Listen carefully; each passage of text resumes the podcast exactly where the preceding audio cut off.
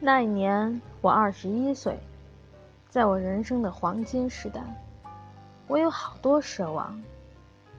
我想爱，想吃，还想在一瞬间变成天上半明半暗的云。后来我才知道，生活就是个缓慢受锤的过程。人呐，一天天老下去，奢望也一天天消逝，最后变得像挨了锤的牛一样。可是我过二十一岁生日时，可没有预见到这一点。